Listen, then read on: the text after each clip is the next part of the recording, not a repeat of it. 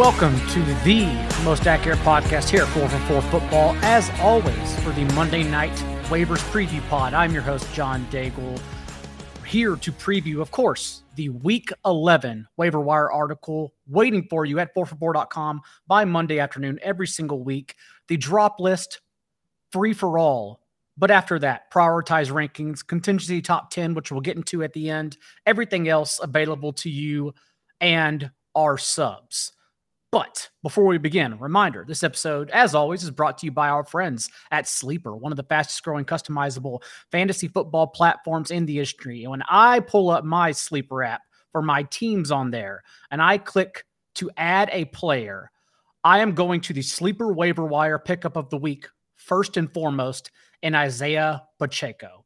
Because what we saw with Clyde edwards being eliminated from this backfield altogether Edwards-Helaire now, his share of backfield touches has dipped in six consecutive games, resulting in last week's season low zero touches on just four snaps. On the other hand, it was Pacheco who emerged with a season high 94% of this team's running back carries on a season high 56% of snaps. Also, Jerick McKinnon as the conversion down receiving back right behind him, recording back to back season highs in target share 11.5% two weeks ago, 22.8%, a season high mark against the Jaguars. This has become a two headed backfield ahead of the fantasy playoffs. And remember, our adjusted fantasy points allowed tool for the fantasy playoffs projects this Chiefs backfield with the seventh softest schedule from weeks 14 through 18 facing the Texans, who, of course, we all want our running backs against, the Seahawks, the Raiders, and the Broncos twice in between. So if we are predicting favorable game scripts where we don't even think Jerick McKinnon will be on the field, right? Against the Texans, against the Raiders, against the Broncos, who if the Chiefs are just outright otherworldly better than, that's why we want Isiah Pacheco for the fantasy playoffs. That is why it is very clear that we should pick up Pacheco the sleeper waiver pickup of the week as our RB2 for the fantasy playoffs, McKinnon as an RB2 or flex option for deeper PPR leagues, given that he's carved out that role. And then, of course, drop Clyde Edwards moving forward. When I'm diving deeper, though, because maybe Pacheco was already stashed in your league, the sleeper of the week is none other than Christian Watson, who everyone saw his performance as just the second rookie ever to record three touchdowns against the Cowboys. The other being, of course, for us boomers who are old enough to remember, Randy Moss on Thanksgiving Day in 1998. And Christian Watson did this three touchdown performance on only four catches for 26.7 yards per catch. Aaron Rodgers in that game totaled 20 pass attempts in overtime for 11.2 yards per attempt after averaging 6.6 yards per attempt and nine starts prior. All that information tells you this likely isn't sustainable. And we shouldn't trust Christian Watson as a weekly wide receiver one moving forward. But what we do want to trust and what we care about for fantasy is the usage.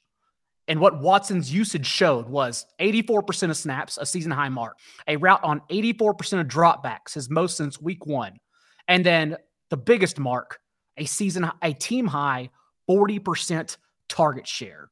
Also, if you look ahead at the Packers' schedule moving forward through the fantasy playoffs, that includes this upcoming Thursday against the Titans, who are allowing the third most fantasy points per game to opposing wideouts. What we expect to be a negative game script going through the air against the Eagles, against the Bears, who, of course, Aaron Rodgers has historically owned, has a zip code in Chicago for him a hapless Rams defense, an up tempo game against the Dolphins, and then a Viking secondary allowing the third highest explosive passing rate on the league. Everything sets up well for Christian Watson given the usage, even if we expect it to be more spike week production than consistently delivering 80 plus yards and a touchdown. But that is more than enough, especially in week 11, given how much fab we have left, and given that we can't take it with us to the grave, no matter where we or our fantasy teams are going, more than enough to just spend the rest on him. If you need a running back, Isiah Pacheco is your guy. But if you need a wide receiver, feel free to splurge your fab on none other than Christian Watson. And remember, head to sleeper.com or download the latest app today. Let's discuss Parris Campbell's resurgence. Because what we've seen now and his two starts with Sam Ehlinger, unusable for fantasy. Just three and a half targets per game with a 12.9% target share in those two performances. But now, Matt Ryan returns to the lineup. And not only did Parris Campbell record a season high 32% target share, tying Michael Pittman with nine targets for the team high mark, but also, Campbell now has a little bit of history with Matt Ryan. And their last three games together, Campbell has averaged 10 and a half targets and a 26% target share in those games. That is more than viable, especially with PPR leagues, given that we still question the ceiling of this Jeff Saturday, Parks Frazier offense. More than viable as long as Matt Ryan is under center to be a viable wide receiver three for PPR leagues moving forward. A player who you're likely Picking up before Parris Campbell, though, is Rachaad White. And yes, White's role was growing leading up to Sunday's performance in Munich because he handled 33% of Tampa Bay's backfield touches since week five. The issue was he was barely usable for fantasy in that span with just one top 38 finish in that stretch and none inside the top 30. Then in Munich, we saw the grow the role grow a little more. He started over Leonard Fournette actually, but Leonard Fournette, still in a timeshare, out touched Rachaad White 14 11 to the time that Fournette was injured in the third quarter. And that's when White went nuts, out touching Ke'Shawn Vaughn 13 to 3 the rest of the way, including being the only running back used on the Bucs' final possession. White rushed for 434 on that drive to ice the game. So, with ESPN's Adam Schefter reporting that Leonard Fournette is not expected to miss any amount of time. I do believe this situation is more touch and go. It has more gray area than others would want you to perceive. It is not black and white. I expect Fournette and White to return in a timeshare, and thus I have White ranked behind Pacheco rest of season. But has White done enough now, both on the ground and as a team's pass catching back, to earn a timeshare a la Jaylen Warren moving forward? I believe so. So, yes, Rachaad White should be rostered, but in my opinion, not over Pacheco. And speaking of Jaylen Warren, Pittsburgh did emerge from their bye as a run heavy team with 32 running back carries between Najee Harris, who set a new season high mark with 20 carries, and Warren, who handled a season high 12 touches and now has handled at least 37% of this team's backfield touches in back to back games. As we expected, Najee Harris isn't going away.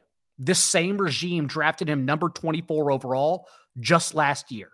It's too early to be a sunken cost. But we're seeing the juice that Warren gives, even seeing three or four running back targets with those 12 touches this past game against the Saints. So if this is what the Steelers are going to be now an offense that wants to hide Kenny Pickett, who provided eight scrambles himself, then that is more than enough to give Warren RB3, RB4 juice moving forward, especially in PPR leagues, since very clearly he is the pass catching option over Najee Harris.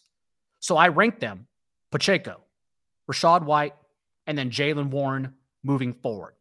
Lots of deep cuts that I want to get into this week. And you may ask, what happens to this Rams offense without Cooper Kupp, who was diagnosed with a high ankle sprain, now expected to miss four to six weeks, and honestly may not even be returning or viable in the fantasy playoffs whatsoever. It's a very sad day. But we've seen Matthew Stafford, who we're expecting to be back from concussion protocol, attempt 60 passes in two games since Los Angeles bye.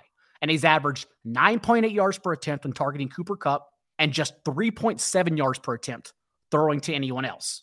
So, with less than four yards per play since their week seven bye as an offense, a league low yards per play on the year, and less than 20 points in five of their last six games, you want to know who to pick up to replace Cooper Kupp. And my answer is don't. No Kyren Williams, no Van Jefferson. Move on and find your production elsewhere. Another player I'm more than willing to drop is Chase Claypool because we saw Chase Claypool assume he learned the playbook his second game in.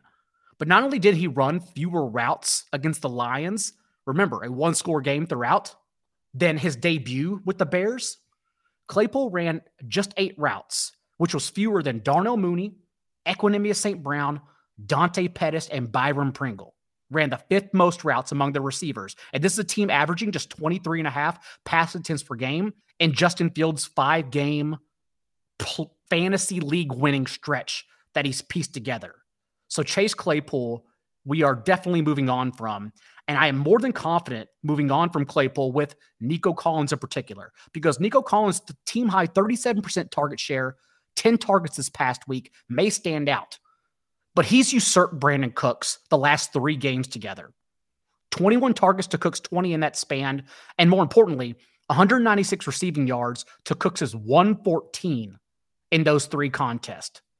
I believe Nico Collins is now the team's number one wide receiver and would easily swap, swap Claypool for him. Darius Slayton is also someone who stands out because now he's quietly pieced together a top 36 performance among wide receivers in four of his last five games, a 20.9% target share in his last three st- games, and a team high 2.4 yards per route run since he began earning a part time role beginning in week four. We saw Kenny Golladay benched after his second drop in the first half. The Giants return from the locker room against the Texans. Darius Slayton is instead on the field in two wide sets. And that very possession, he scores a 54 yard touchdown. More opportunity is a great thing for Darius Slayton. Thus, if you have Wan'Dale Robinson, for instance, on your bench, I'm just swapping them outright. I am dropping Wan'Dale Robinson and adding Darius Slayton, who is already producing more on limited time moving forward. Trey McBride is going to get notoriety on waiver wires. And on one hand, the usage was good in place of Zach Ertz, who's now expected to miss the rest of the year. McBride played 62 of 68 snaps, ran around on 76% of dropbacks. On the other hand, he saw just one target from Colt McCoy, and that's not a fluke. That's been Trey McBride this entire year. He's earned just four targets in nine games, and he's been targeted on an abysmal 4.4% of his routes run. So I understand running in tight end premium leagues to pick up Trey McBride, but I would just temper your expectations for a rookie tight end who has yet to produce anything when given the opportunity. And finally, ahead of the fantasy playoffs and late in the season, I know some of you winning teams out there are jostling your rosters and trying to figure out which running backs to stash. And I will tell you, I will not give it all away. That's for everyone else at 4for4.com. But I will tell you that I, of course, removed Rachaad White and Jaylen Warren from the contingency top 10, seeing as they're no longer contingency options. They're actually providing value that we can start weekly. And instead slid up the rankings Dontrell Hilliard, since Derrick Henry has subtly played less than 60% of the snaps in Tennessee's last two games, averaging 21 and a half touches in that stint, compared to averaging at least 30 touches in three games prior. And then, of course, after those three games, being listed on the injury report with a foot injury. Thus, I think we should keep in mind Dontrell Hilliard more than ever right now. Matt Breida, especially given that Saquon Barkley, a player with a eh, history of injuries, is coming off a career high 36 carries. And then Keaontay Ingram moved up to contingency top 10 as well, given that Eno Benjamin cut from the Cardinals. And although James Conner handled a season high in backfield touches, every touch except one, this past week, Ingram is now the sole player behind him who, if Conner were injured from this large role, which he's been injured in the past already this year, then Ingram would scoop up those touches. The rest of the contingency top 10 and the waiver wire column, of course, is at 4for4.com. We will be back on Wednesday for our week 11 preview show live at 1 p.m. Eastern. Until then, you know, be a little bit kinder than what's required. We'll see you then.